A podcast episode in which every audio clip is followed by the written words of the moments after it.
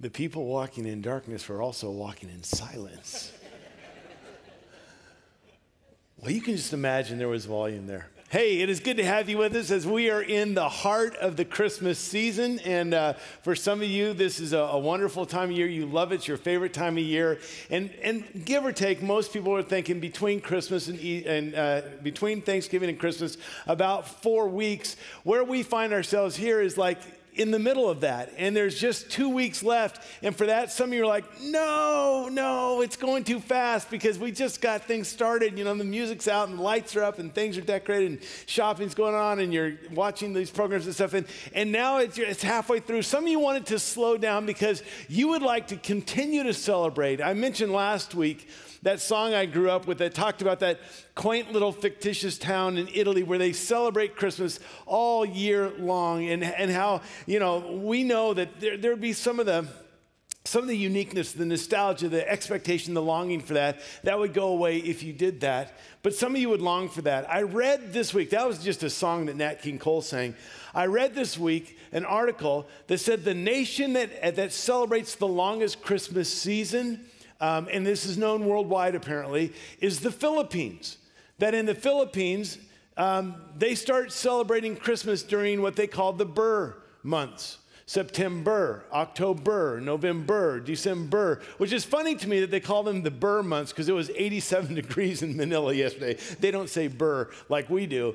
But the retailers will start even in August putting things out. And depending on when the Lunar New Year is, they will take this clear into January or February. In the Philippines, if you want to celebrate Christmas, they go up to six or seven months on this celebration. Interesting thing. At the nine o'clock service, there was a woman who spent most of her life in the Philippines, and she came up to me after church and she said something to the effect of, I don't know if anything else you said in your sermon is true, but the Philippines thing is. That's how they do it in, in service. So we know that we, we can't celebrate the season. However, the truth of the realities of the Christmas story should be experienced and practiced and lived not just during the Christmas season, but all year long. And that's what we're doing in this series this year is looking at what are these truths from the Christmas story that are not seasonal, but therefore our life. They're called for us to live this. Now, with that being said, I'm not down on, you know, seasonal celebrations or seasonal traditions. We have traditions here at this church that we do just during the season. No doubt you have some in your home or your family. I do as well. In fact, there's a new uh, kind of a seasonal tradition that has come into my life in the last three or four years. So it's a fairly new tradition, but it finds its roots about 56 years ago. Uh, 56 years ago, I was maybe three, three and a half years old. And my dad would go off to the, to the office, and my brother and sister, they were older, they would get on the bus and they would go to school. And every morning at that point, I would come out and I would say these words Just you and me, mom, just you and me.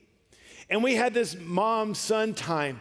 And so for the last three or four years, every December, I've gone down to spend a few days with my mom, just kind of a just you and me mom time. In fact, this year, I did, was able to do that this week. I spent three days with her. This year, we instituted this as a new tradition.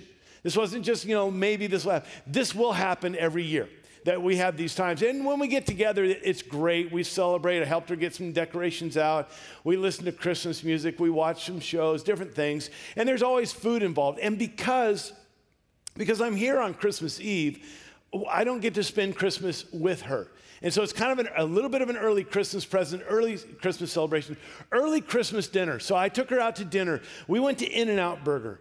Now, some of you are saying, well, she lives in Vancouver. I didn't think in Vancouver had an In N Out Burger. They don't.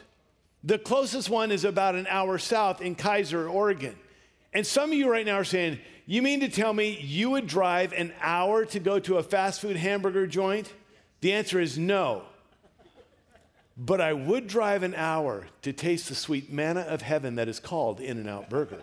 Oh, yes. And it gives me an hour with my mom in the car and an hour back. I mean, it's a beautiful thing. So we went to In N Out and we had a wonderful meal. And what I was pleasantly surprised, just like we see in so many different institutions, whether it be Starbucks in their red cups or the Woods or whatever, that there's seasonal cups. At, at, at In N Out Burger, they had seasonal cups. I had never been there during this time of year and had these seasonal cups. Now, the cups, you may say, well, that looks like their normal cups with the, with the palm trees and all that. Yes But you'll see there's these rows of holly and on these cups. Now, what I love about In N Out Burger, there's so many things to love about In N Out Burger. And for some of you, I want to inform you, I want to educate you. This is why you come to church. Because with In N Out Burger, there are a lot of secrets. There's a secret menu that you can order off. There's secret ways you can have your burger or your fries done. There's all of these secret things, and now you are enlightened about that. The other thing is that the Snyder family, who owns all the In N Out burgers, they've never franchised, very deeply rooted in their faith for three or four generations. And they have decided from the beginning, I believe, that on all of their packaging, on, on, the wrappers, on the little the, the bags, on the little boats that the fries come in, on the cups, that they would hide a scripture reference. And you have to know this, you have to go looking for it. So when I got these seasonal cups, I thought, well, they've printed new cups. I wonder if it still holds true. So I looked under the under the cup to see, do the verses, and there it was. And I zoomed in on it, and I saw, oh, it's Isaiah 9 6. This the unsuspecting mind would not be aware of. that normally under the cups, it's John 3 16. However, on the seasonal cups, it's Isaiah 9 6. Very strategic move. Because while John 3:16 is kind of this gift, you know, Christmas verse, Isaiah chapter 9 verse 6 is a verse that is used so often during this season.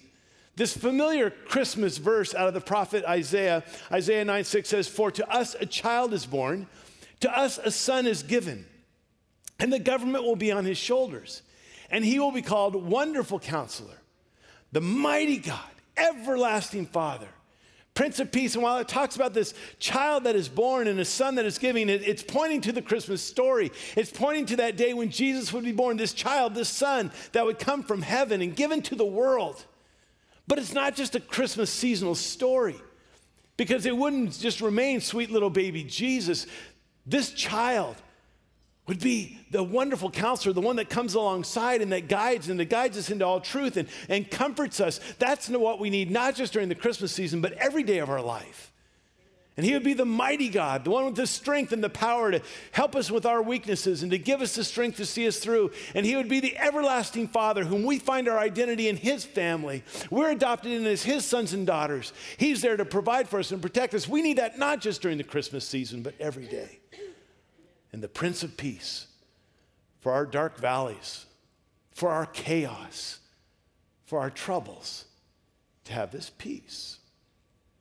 So while it is a seasonal verse, you see that the universal principles and the truth of who he is affects us every single day. Now, many of you are aware that that verse comes out of a, of a, greater narrative, a narrative that we've even been looking at in this series we looked at last week, that just seven verses earlier Isaiah talks about this fallen, broken, dark, cold, cruel world. And the, the, the terminology he uses is about this, this utter darkness, about a fear filled gloom, this hopelessness and this fear and this darkness, this world that we live in and, and, and the heaviness of it. And it paints this really, really grim picture of the world that we live in. And then with one word, it changes. The one word, nevertheless. Nevertheless, and then it turns. And in Isaiah chapter 9, verse 2, the verse that this whole series is based on, it gives us this turn, this nevertheless. Nevertheless, the people walking in darkness have seen a great light. On those living in the land of deep darkness, a light has dawned. Yes, it's dark. Yes, it's, it's gloom filled and it's, it's, it's fearful and, and it's hopeless, but there's a light. There's a new day. There is hope and there's joy. How great our joy! Great our joy. Joy, joy, joy. I'm singing a little Christmas carol there. We have this joy, and it's this, this dawning of this new day. You can imagine the people who hear this from Isaiah, the hope that they have, the excitement, and there's this light that comes into the darkness. There is one detail, however, that Isaiah left out. Exactly when is this child going to be born? When is this son going to be given? And my guess is they thought it was imminent. Like, has it already happened? Because he talks as if it has. And where is this child? And, and yet they would never see this in their lifetime, or their children's lifetime, or their grandchildren's lifetime. And on and on down the generations, it would be 700 years of waiting, of longing, of anticipating, of questioning, of wondering, of doubting.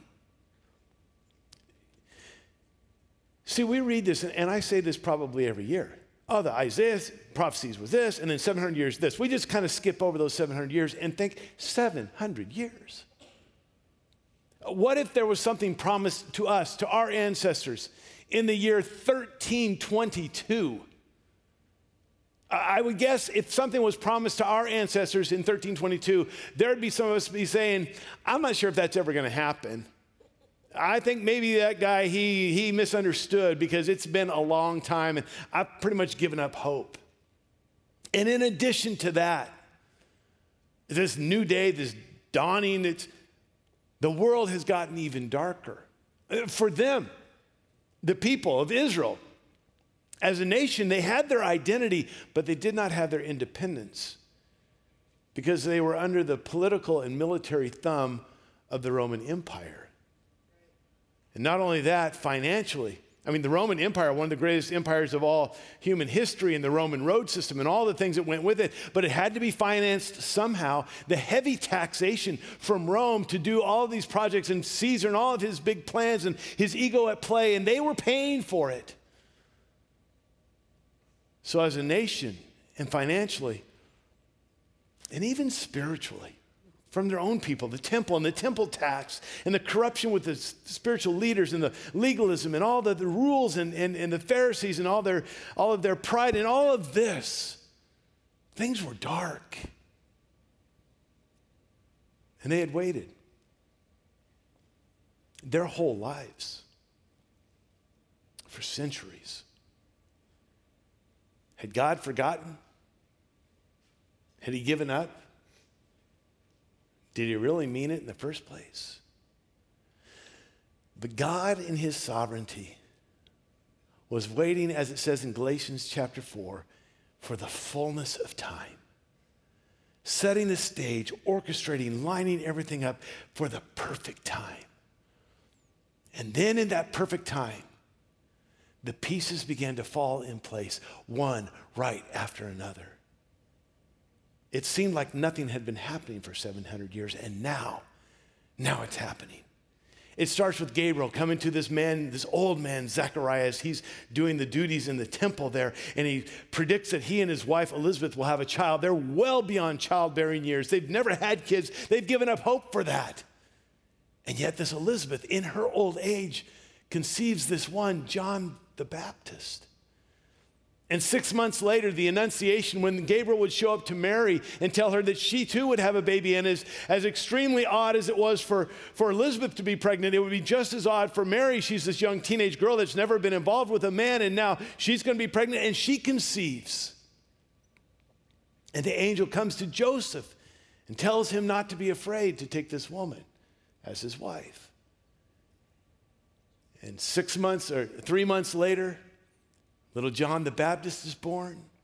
Six months following that, or three months following, there's a few months that go by.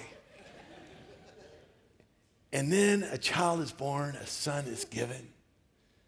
Oh, there was this census that was taken, and the whole Bethlehem thing. This was, couldn't come at a worse time, and yet it was all part of God's plan.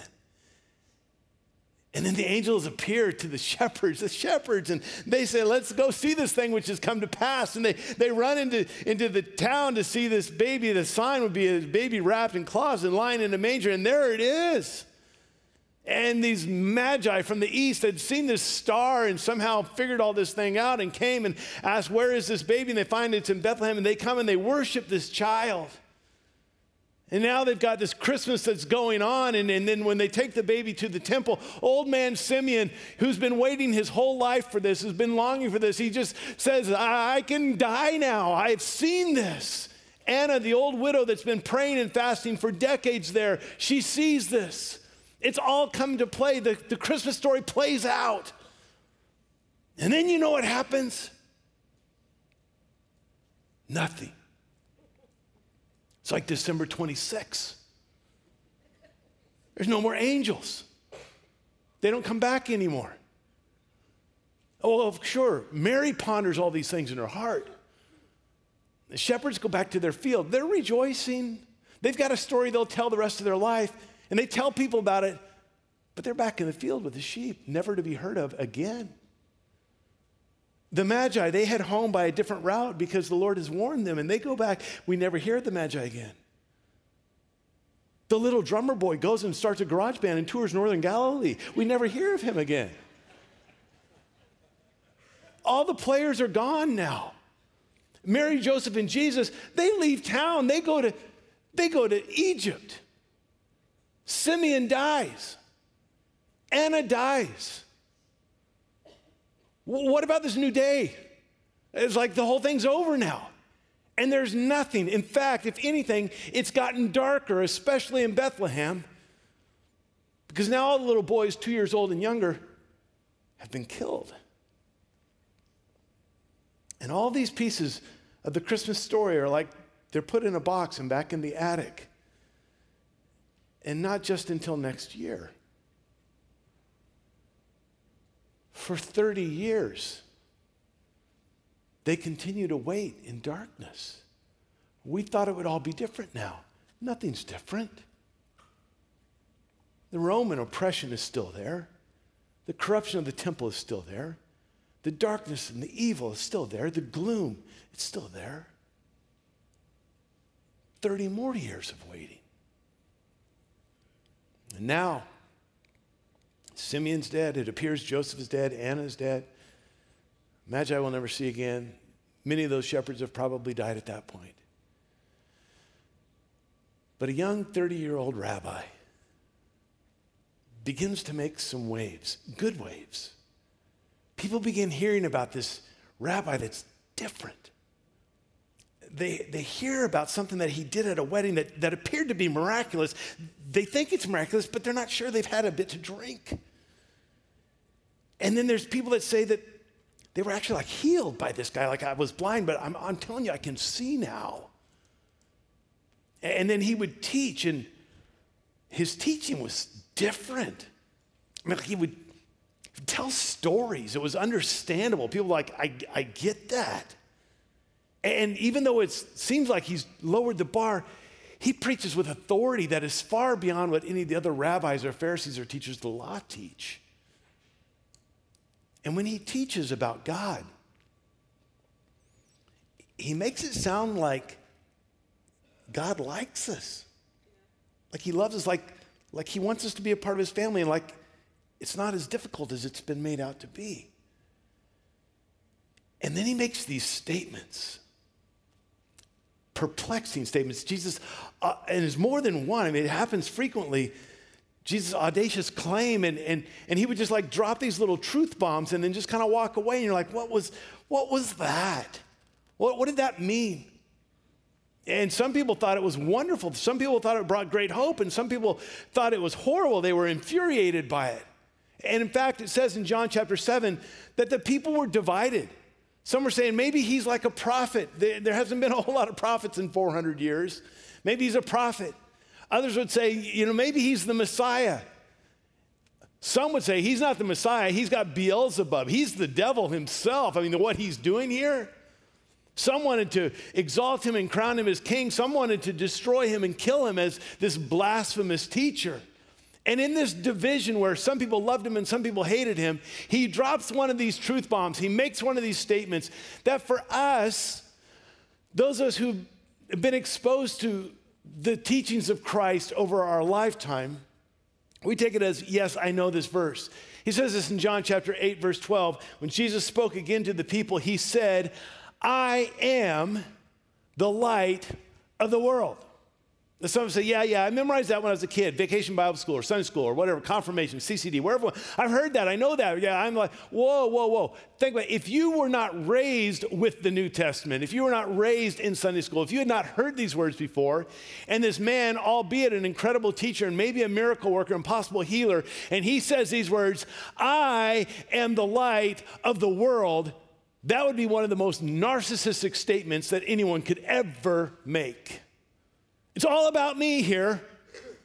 I'm not just like an encouragement to the Jews. I'm not just like a little help for, for Israel. I am the light of the world. You would just want to say, Who died and made you Kanye? What do you, do you think you are? I mean, this is unbelievable that you would make that kind of statement and not only claim to be the light of the world, but ask people to hitch their wagon to your train. Because he would go on to say, Whoever follows me will never walk in darkness, but will have the light of life. Wait, wait, wait, what?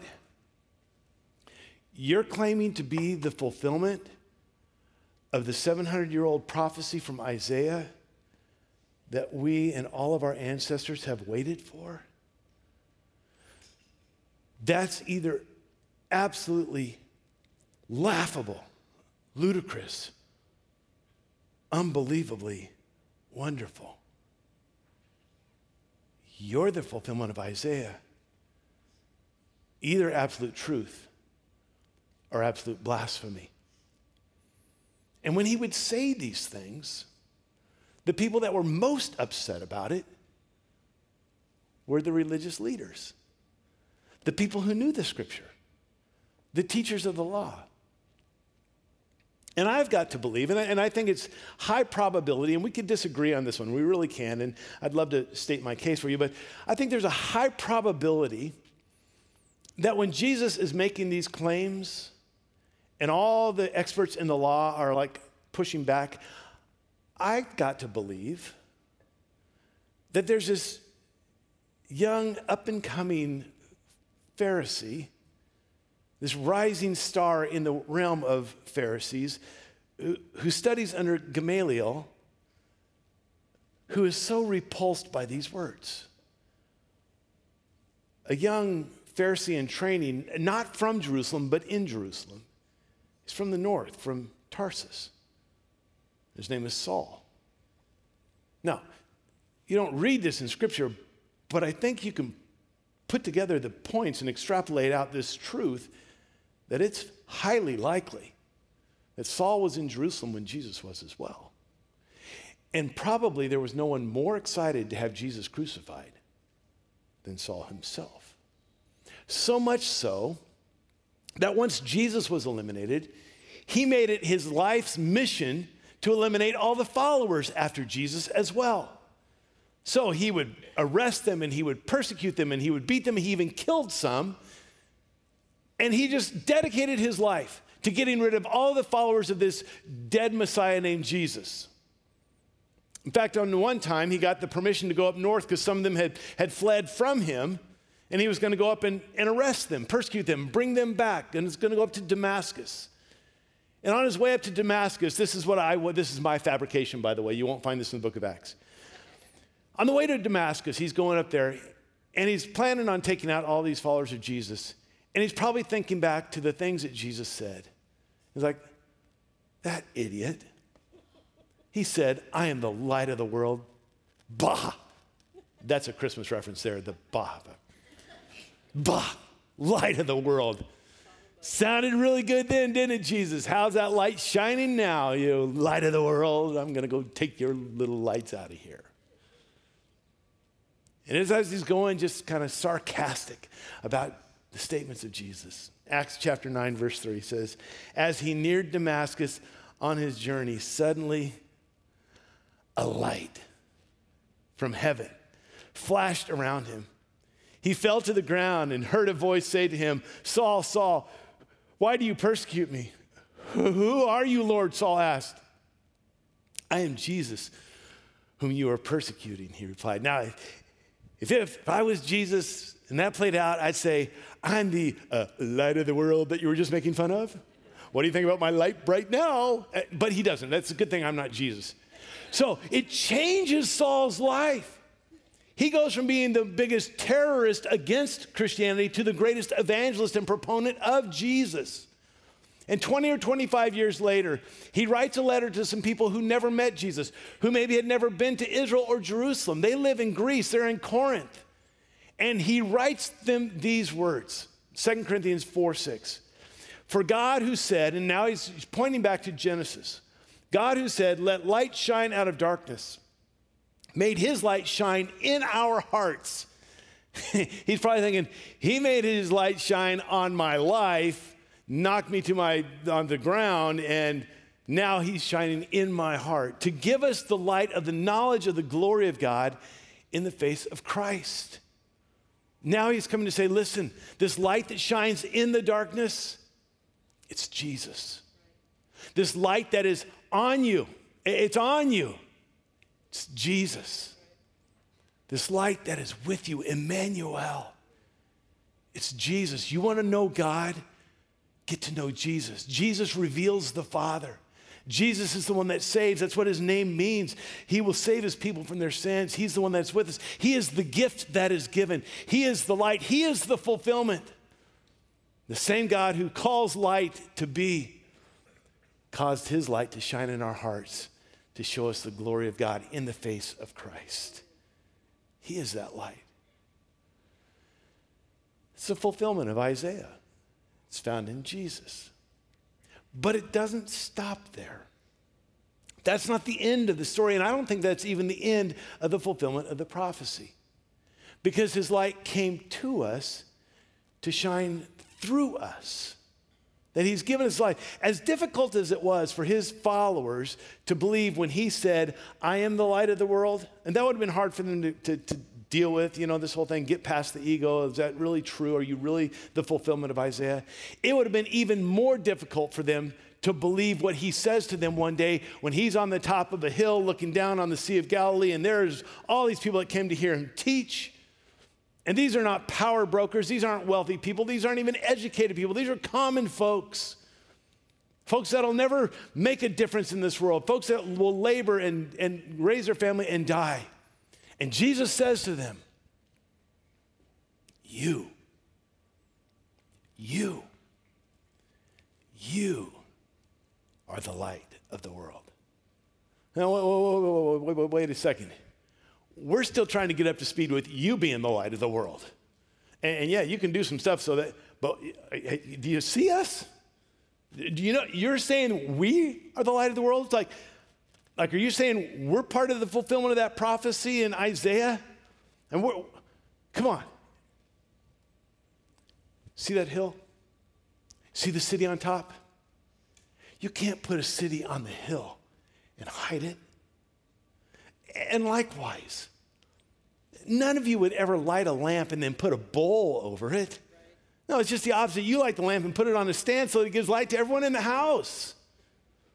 So, so, so in the same way, let your light shine before everybody so that they may see your good deeds and glorify your Father in heaven.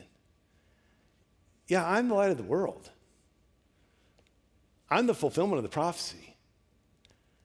But that plays out in your life as you reflect the light. And it's not just this little light of mine. No, no, no. In 2 Corinthians 3, it says, And we all with unveiled faces all reflect the glory of God with ever increasing glory. In, in Philippians chapter 2, it says, You shine like stars in the universe. I mean, a star that you can see from who knows how many light years away you're not just this little candle, you are a light in this world. In Ephesians 5, verse 8, he would say this For you were once darkness, but now you are light in the Lord. Live as children of light. Live this light. And this is where some of us, I think, start saying, okay, yeah, that's kind of like the Christmas time of year. We're supposed to be, you know, filled with, you know, Christmas, oh, whatever it might be. And uh, that's why we put a little bit of money in the bucket for the Salvation Army and bring the gift of grub and kind of hold a door for someone. That's, that's all good. And, and, and just, you know, this time of year, we're, we're supposed to just kind of be a little bit more up, thinking of others kind of stuff. Listen, this is not just a seasonal thing, and it's going beyond spreading holiday cheer. Listen, don't, don't get me wrong. I'm not a, I'm not a Scrooge. Please do that. But it goes beyond that. It's, it's more than just, you know, the best way to spread the ch- Christmas cheer is singing loud for all to hear. Wonderful. Let's do that. Wednesday night, let's sing loud. Let's uh, wonderful. But it goes beyond that. I think part of the problem is sometimes we begin to miss really the reason for the season. And I know in the church, you know, reason for the season, and we're down on everybody, this secular, you know, taking Christ out of Christmas and the materialism. And I get all the commercial, I get all that. What I wonder is, is it possible that we in the church have missed the reason for the season? Because the reason for the season has always, always been about blessing. About blessing. Now let's just push pause. Because some of you right now are going, oh, because you look at those blanks and you try to anticipate where I'm going and you put the name Jesus in there because that's the Sunday school answer for everything. Don't cross Jesus out, just say, and blessing, I was wrong. Okay, just let's get it by on that. The whole reason for the season is blessing. Let's go back like we did last year, last week. Not just back to the manger scene, not just back to the prophecies, uh, to the beginning, when darkness covered the face of the earth and God said, Let there be light. Day five, it says that God creates the, the creatures of the sea and all that swim in its waters, and the birds of the air and all that fly about. And at the end of day five, uh, as he creates all these creatures and the birds and the, and the fish, he says, It is good, and God blessed them.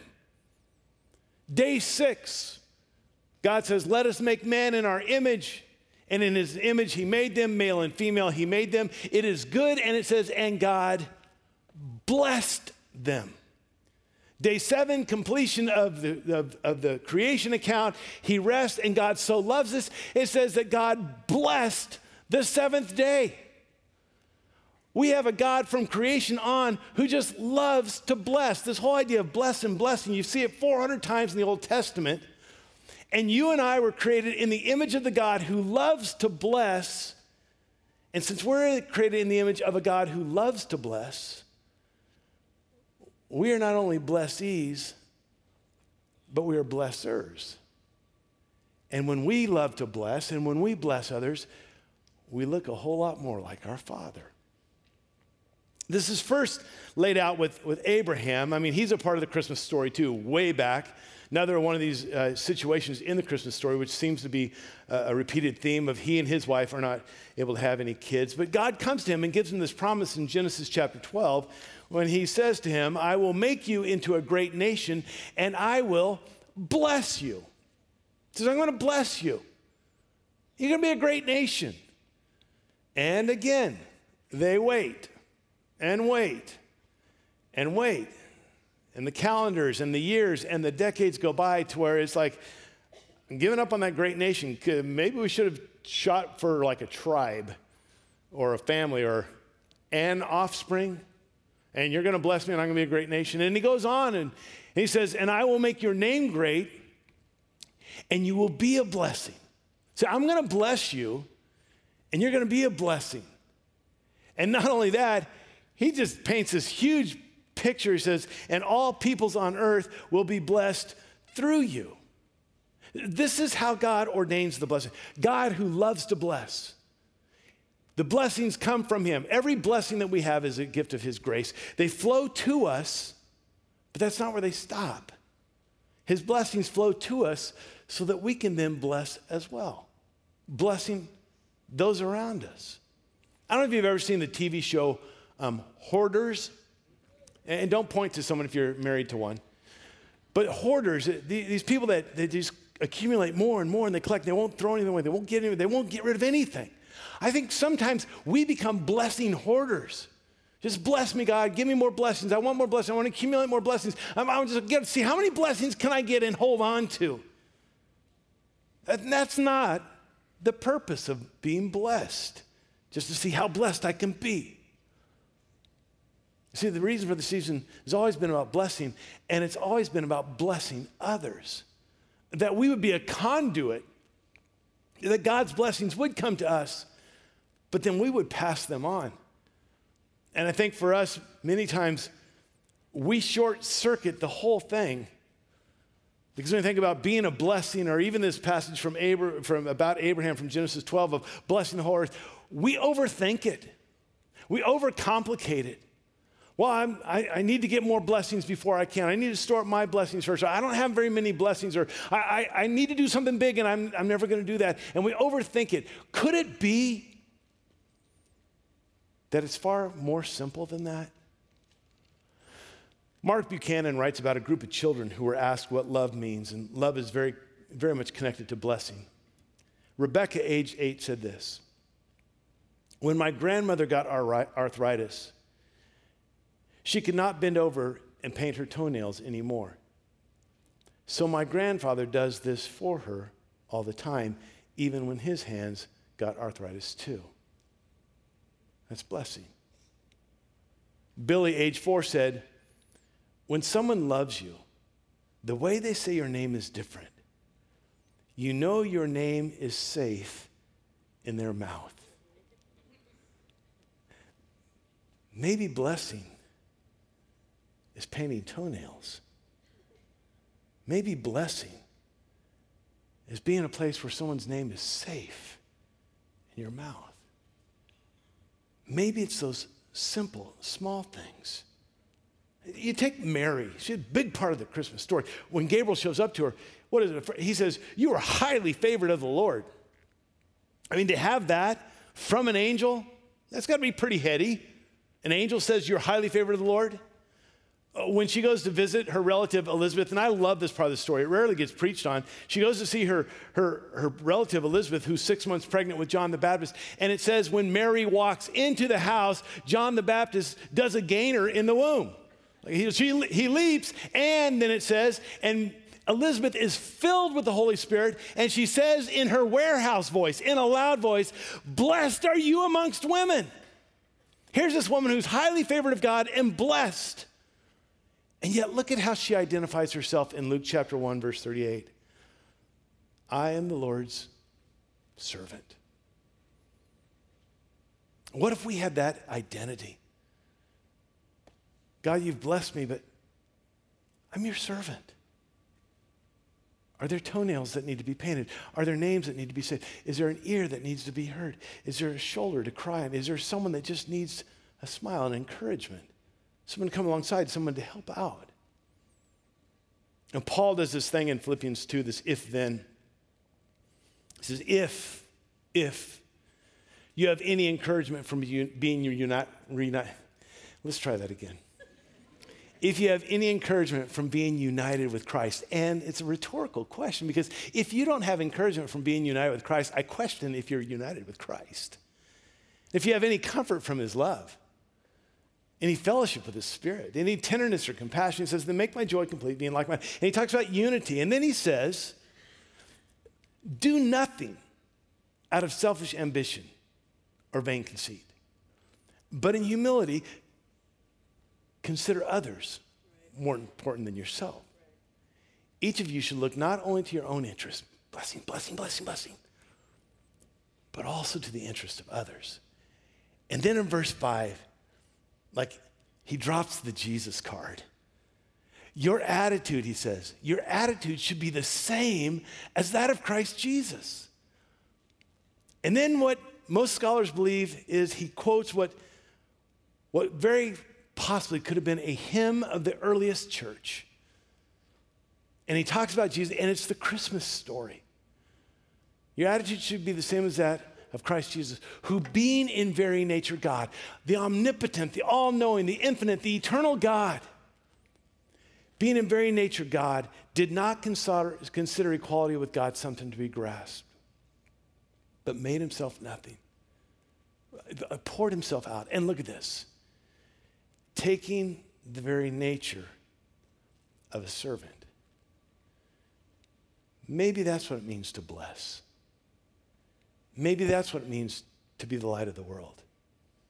To see ourselves as servants, recipients of God's blessing, and a conduit to bless the world and fulfill Isaiah's prophecy. So, how do we do that? I think that what we need first and foremost is to just joyfully receive the blessings of God. I mean, we are so unbelievably blessed. They're so common to us that we don't always see them. To look for them, to acknowledge them, to thank God for them, to embrace them, to celebrate them. You're so blessed. We're so blessed in so many arenas, and to just make it a discipline to intentionally find the blessings of God. I mean, I grew up in a church where we used to sing this old song about count your many blessings. Name them one by one. Just be reminded of this. You'll be surprised at what the Lord has done. You know, James says every good and perfect gift comes from the Father. We ought to just be praising God from whom all blessings flow. Okay, I've lulled some of you to sleep. It's time for a ninth inning stretch, not seventh. I'm almost done. Stand up, ninth inning stretch. Here we go. Come on. See, even trying to get you out of your chair is difficult. There we go. Wake her up. All right, here we go. Ninth inning stretch. Some of you need to help me out a lot. Some of you may not know this, but the rest of you, I need you to help me out with a great deal of volume. Can I get that from you? If I don't, I'll just keep preaching. Praise God from whom. A little more volume. Praise Him, all creatures, near below. Yeah. Praise him above heavenly hosts. Praise Father, Son, and Holy Ghost. Make this good.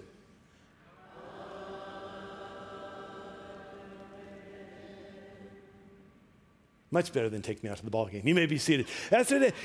Praise God from whom all blessings flow. They flow from Him to us and through us. And then, as we recognize that, as we acknowledge that, then to just say, I want to joyfully bless as many people as I can, and just to wake up every day, God, I'm your servant. Who is it you're going to bring across my path? How can I be a blessing to them? Big or small ways. Maybe it's just a smile. Maybe it's an encouragement. Maybe it is holding a door. Maybe it is helping out financially. I don't know, but I just want to be a blessing. And what if we got just serious about being generous as blessers as serious as we've been about receiving the blessings of God. What if we just go Oprah on this one? You get a blessing, you get a blessing, you all get blessings. Right. That we just become this Teflon conduit where we receive the blessings of God, we live in those blessings, and we just pass them on. One more little side thing. I don't have time, so I'll just like, if you file this one away. Our God who loves to bless does not wait until people deserve to be blessed before he blesses them. Now, I am out of time. Thank you. About the only time I get an amen. But I'm going to give you the bonus round. Here it is. I'll do it quick. We are blessed. We are blessed by being a blessing. It's the reciprocal way that God has ordained this whole thing. Yes, we receive the blessings from God. Yes, we're called to bless others. And when we do that, we ourselves are the ones who are blessed. There's a statement that has made its way into our culture. There, there are these statements, and sometimes we don't even know who said them. We're not even sure if they're, they're these pithy little statements. I mean, you know these statements. There's all kinds of them. We're not sure where the source is. You know, cleanliness is next to godliness, which I'm not sure if I believe that. But, you know, or no pain, no gain. You know, we just stay there. 15 minutes could save you 15%. You know, these kind of statements, everyone just knows these statements.